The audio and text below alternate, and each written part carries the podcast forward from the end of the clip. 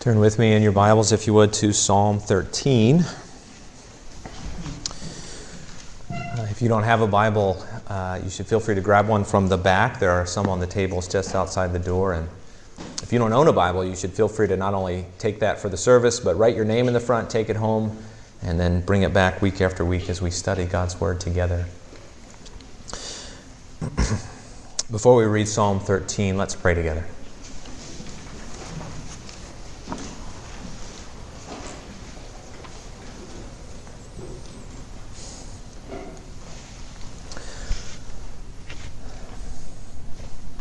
Father, we come because, like the psalmist, we feel deeply the pains of this world.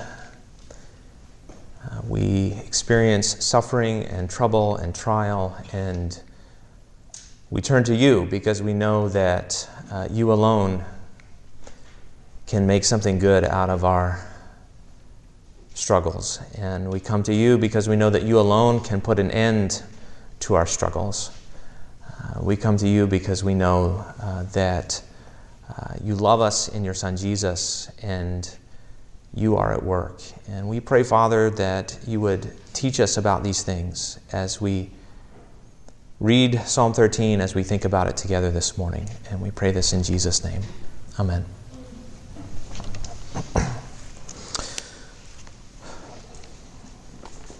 Psalm 13. To the choir master a psalm of David. How long, O Lord, will you forget me forever? How long will you hide your face from me? How long must I take counsel in my soul and have sorrow in my heart all the day? How long shall my enemy be exalted over me. Consider and answer me, O Lord my God. Light up my eyes, lest I sleep the sleep of death. Lest my enemy say, I prevailed over him, lest my foes rejoice, because I am shaken. But I have trusted in your steadfast love. My heart shall rejoice in your salvation. I will sing to the Lord because he has dealt bountifully with me.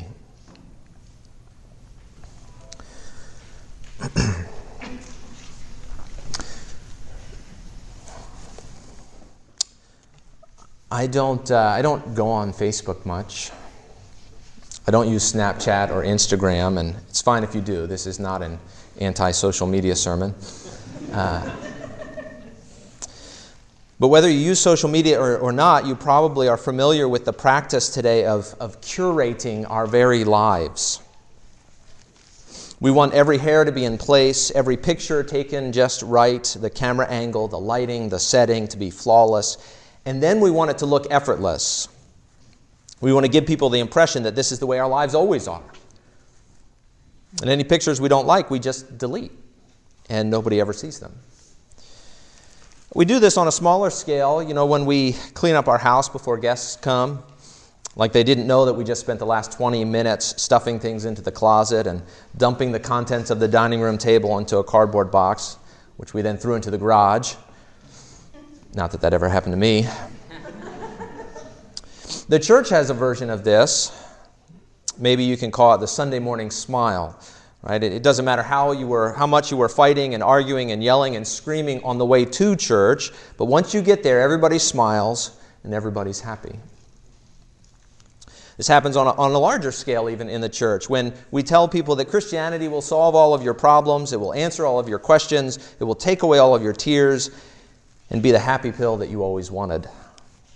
And again we sweep all of our questions under the rug we cover over all our disappointments. We hide all our failures and sins and pretend that everything is just fine. Thank you very much.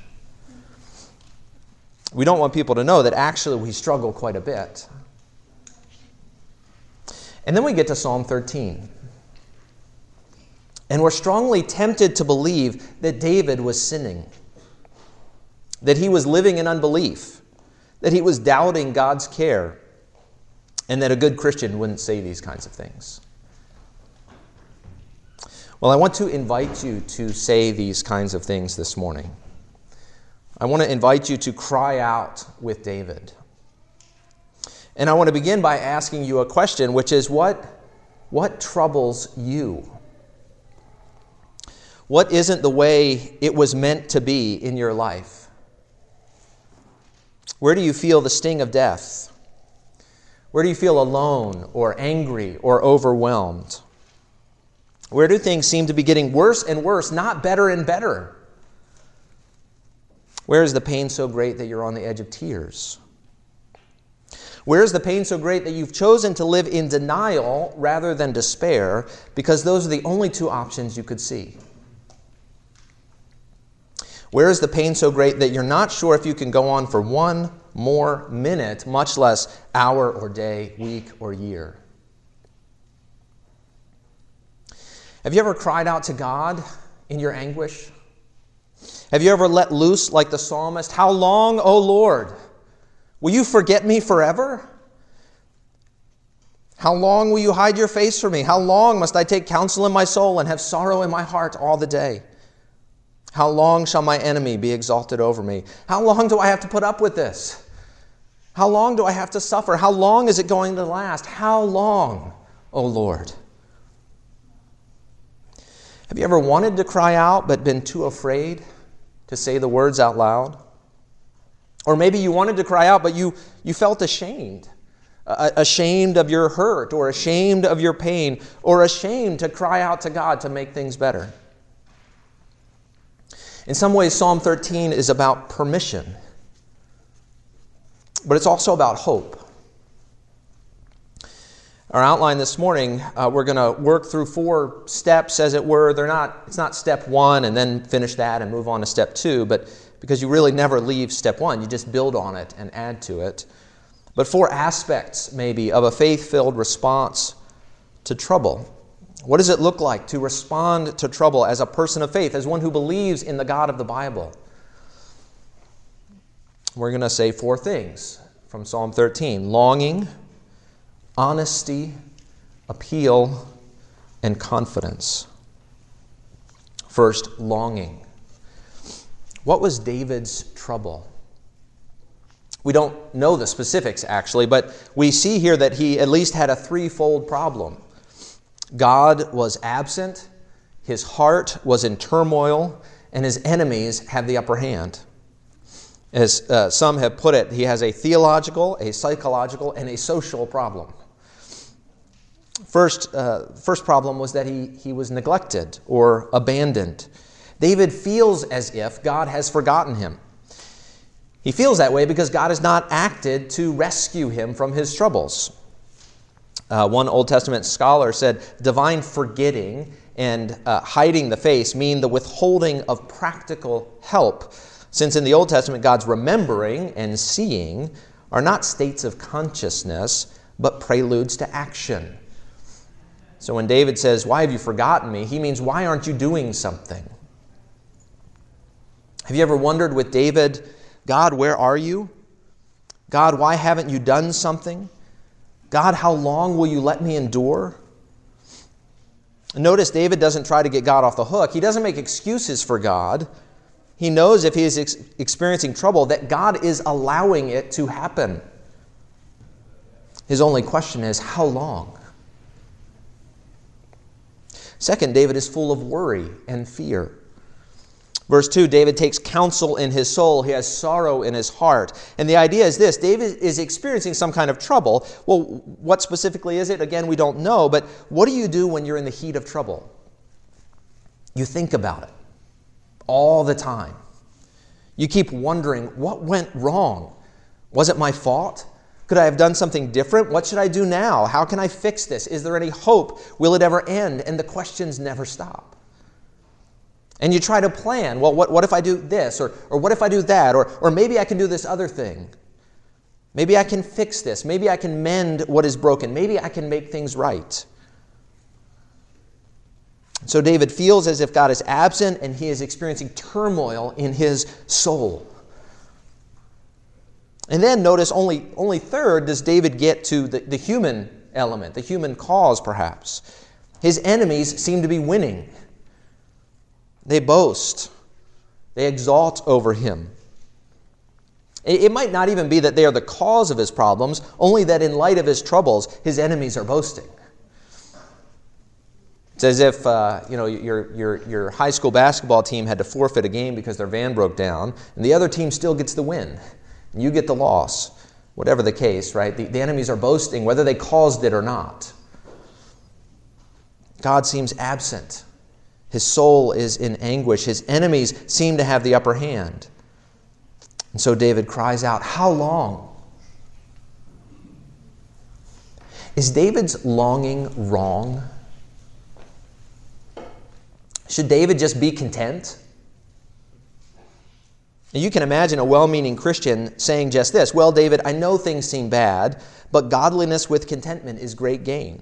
Just be patient, David. Stop getting so upset.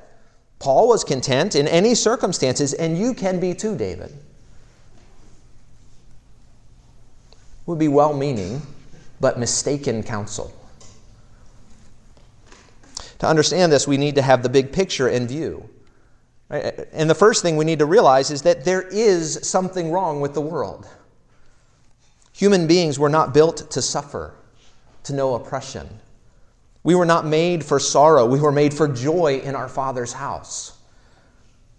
Sin brings suffering, sin brings death. And suffering and death are, are therefore really the epitome of unnatural. Death was not meant to be the end. And second, we will see as we go on that death will not be the end for God's people. God Himself has something more in store for us. Knowing that death was not the intention and knowing that death will not be the end, the, the temporal element of David's question is brought out. How long, O Lord? This isn't the way it was, this isn't the way it will be, so how long? And of course, for David, the question is personal, right? He's not simply asking, How long until you come back and make everything right? But David's question is Is that question in miniature? How long must I endure? I wasn't made for this. We all know that you know, trouble is one thing, but extended trouble is another. It runs us down and wears us out, and we grow weary and tired and out of breath. We can't keep going forever. At some point, we know we will break. We long for the good old days, the days of Eden. We long for better things to come, the day of the resurrection. Either way, we long for something else. And that longing is not wrong. In fact, to not long is to settle for brokenness when God wants to make us and the entire world whole again. Death is not meant to be the end, and therefore it's okay. Rather, we ought to want something more. We ought to long.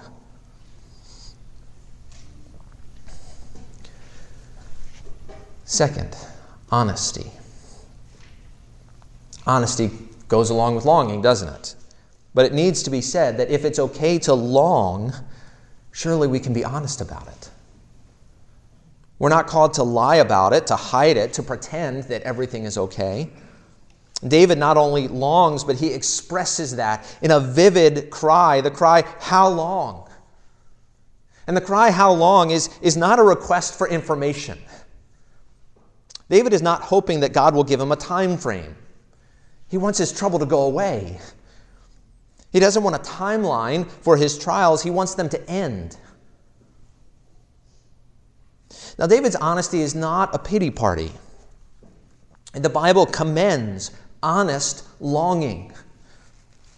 The world has its counterfeit, to be sure, but the counterfeit of honest longing is something like entitled indignation.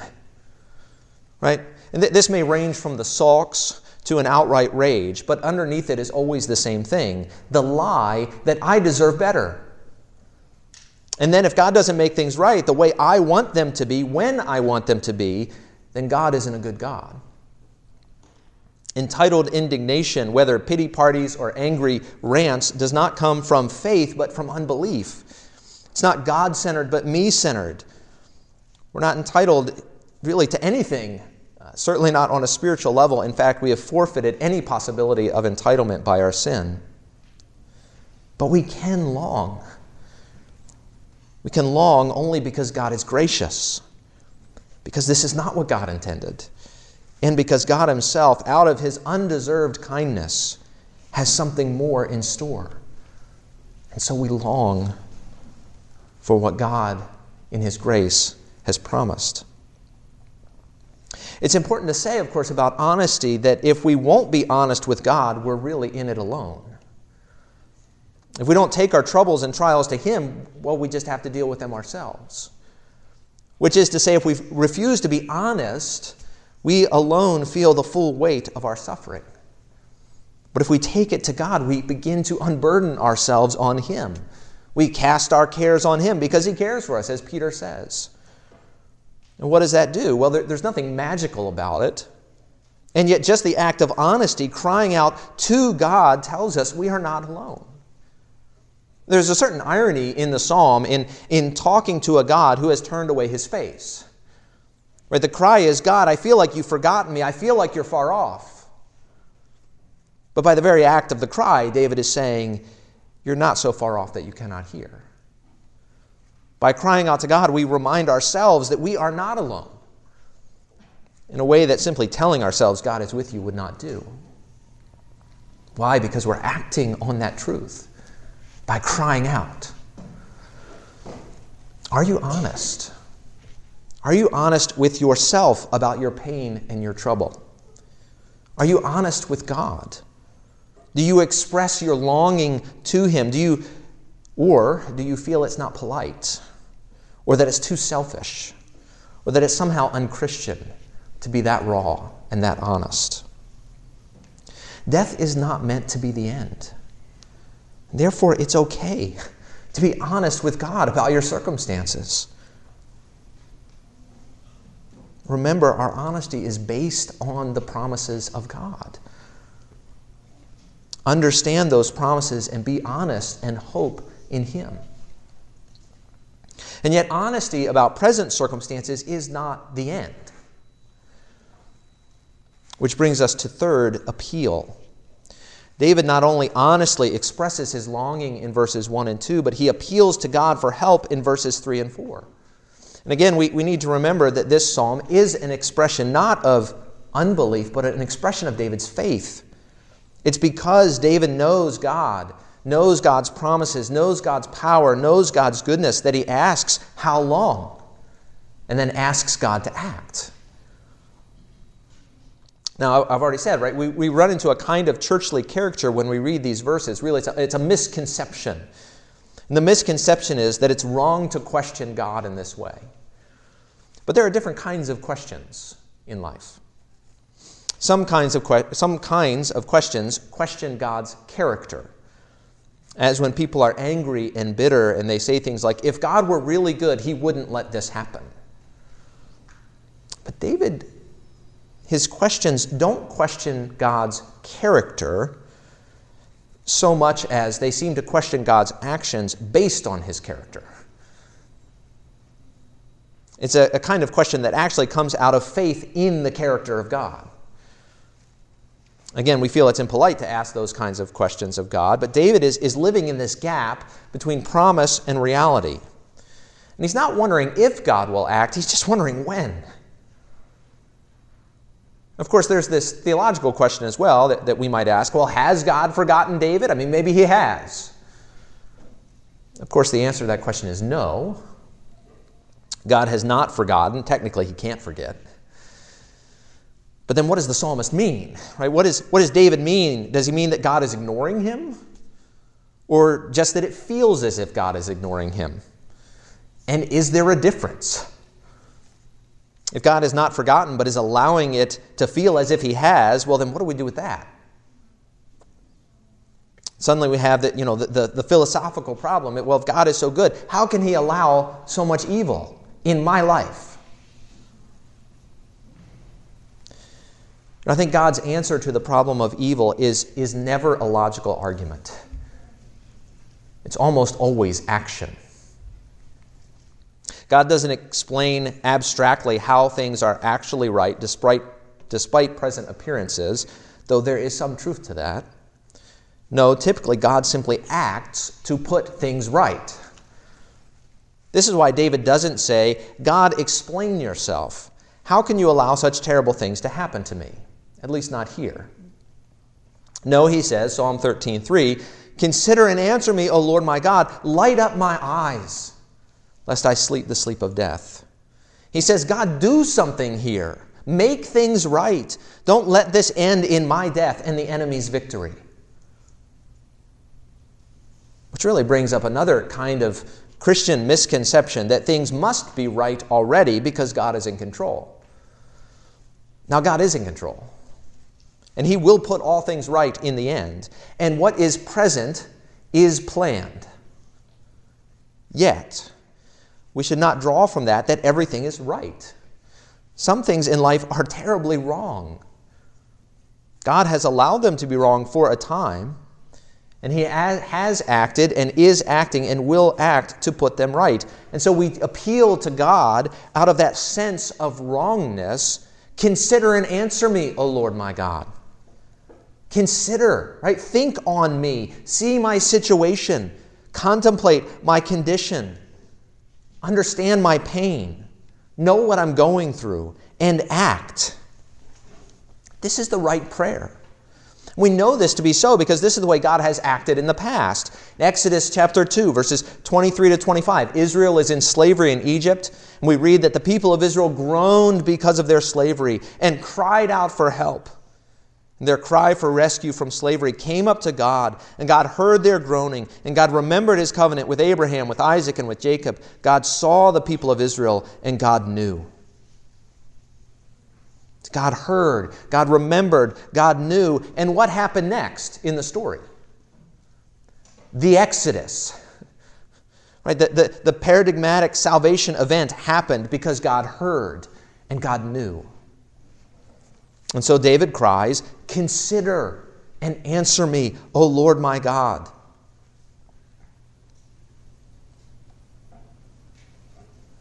And this brings us to the final point confidence. Verse 5 begins with a word that is uh, very often very important in Scripture the word but.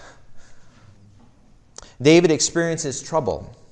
David longs for things to be different. David is honest about his struggles. David appeals to God for help, but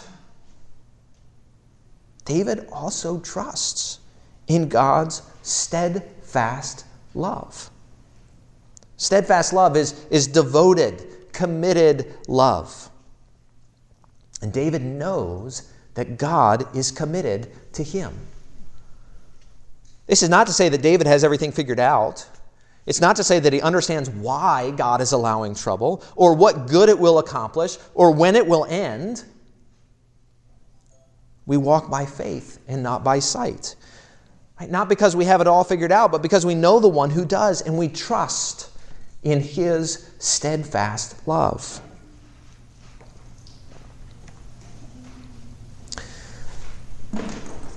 This uh, story doesn't quite seem to fit, but when, maybe I should say, it doesn't seem to fit at all, but when Deborah and I got married,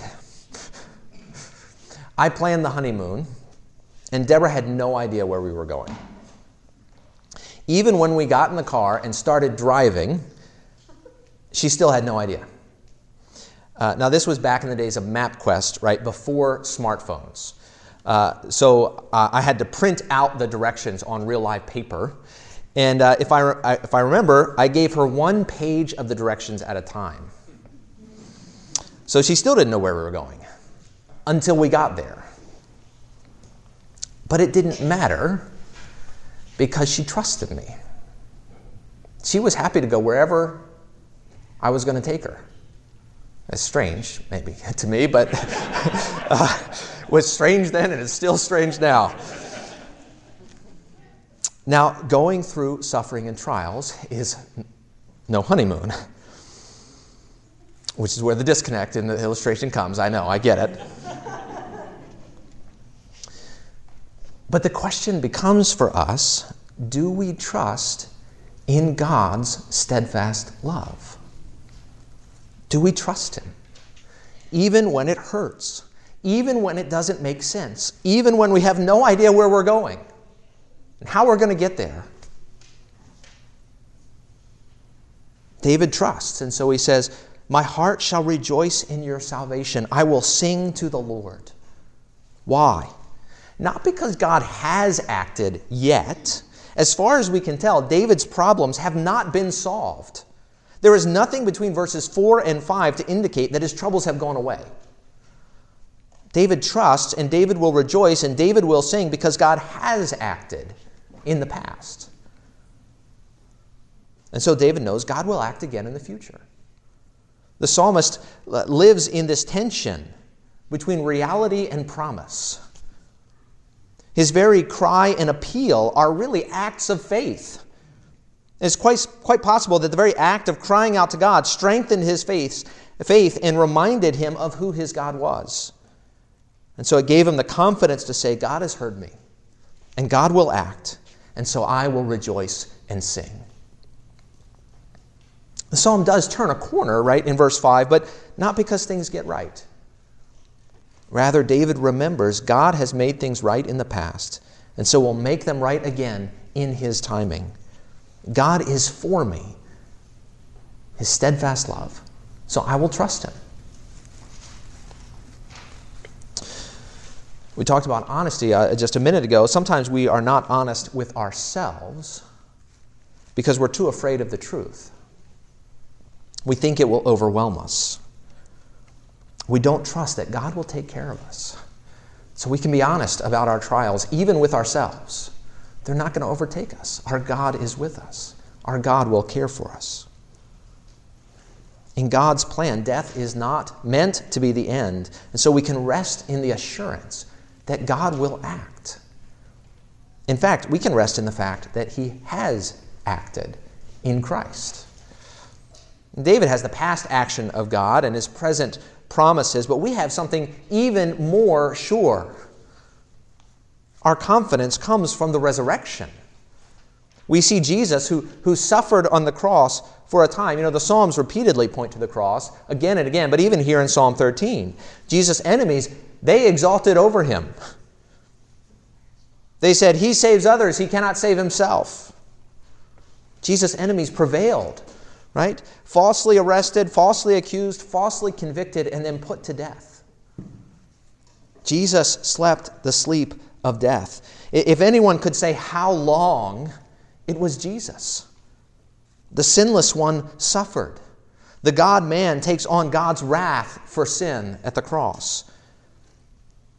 But of course, when Jesus asks, How long? the answer is clear until the resurrection. God the Father, because of his steadfast love for his Son, raised him from the dead, never to taste death again.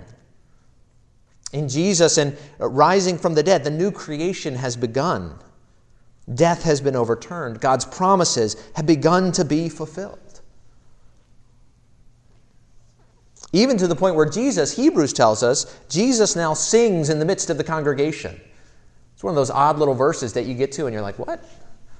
Jesus singing. Hebrews 2 11 to 12, quoting Psalm 22, by the way, says, He is not ashamed to call them brothers, saying, I will tell of your name to my brothers. In the midst of the congregation, I will sing your praise.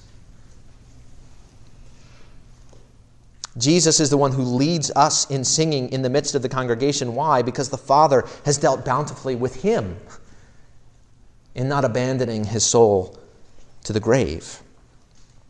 So, what then is our hope? Well, our hope is that I belong to Jesus. That I am in him, as the scriptures say, that by faith Jesus is my God and my King and my Lord, and therefore, as the Father has blessed Jesus in the resurrection, so he will bless me in him. We know that God will take care of us because He took care of our Lord and we belong to Him. And yet, our resurrection is not yet. We live in the middle of, of what theologians call the already and the not yet. Jesus has already been raised. God has begun to fulfill His promises to His people, but we have not yet been raised. But we wait the fullness of the promises on the last day. Or as someone else put it, we live in the gap between promise and reality. And so we cry out over the realities that we face day by day, even as we trust in the promises of God. And sometimes trust is quiet. Isaiah 30, verse 15 says, In quietness and in trust shall be your strength. But sometimes trust is loud, wailing, weeping, crying out, I trust in your steadfast love. And so, how long?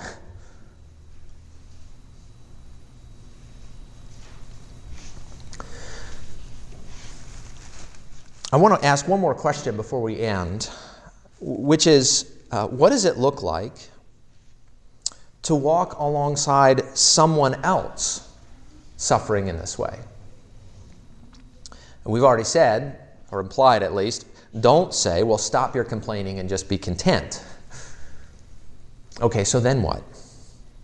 The short answer is uh, Paul tells us to mourn with those who mourn. We take a little of their sadness onto ourselves. First, we, we, call, we call their trouble what it is. We, we, it's evil, it's suffering, it's violation, it's brokenness, it's sad, it's sorrowful. We don't try to, to pretty it over. We don't sweep it under the rug. We name it. Sometimes for them, to give them permission to mourn, to give them permission to cry out.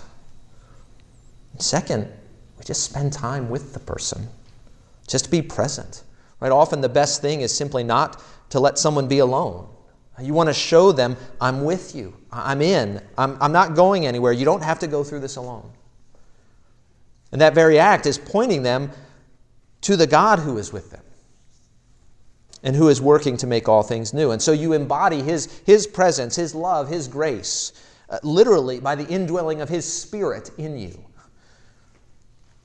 until you can speak of His presence and love and grace. And they hear it and are encouraged. Uh, one pastor of mine once said, uh, when especially fellow Christians are struggling, you, you get close to the brother and the, or the sister and you say, I believe that God is in this and loving you in the midst of your struggles. And I'm going to stick by your side until you can say that too.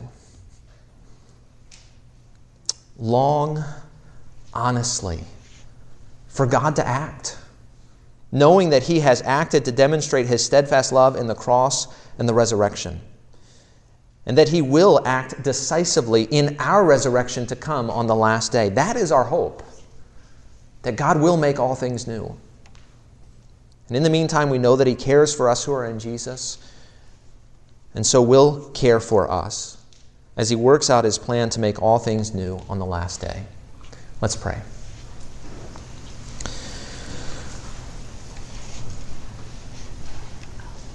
Our Father, we we trust you.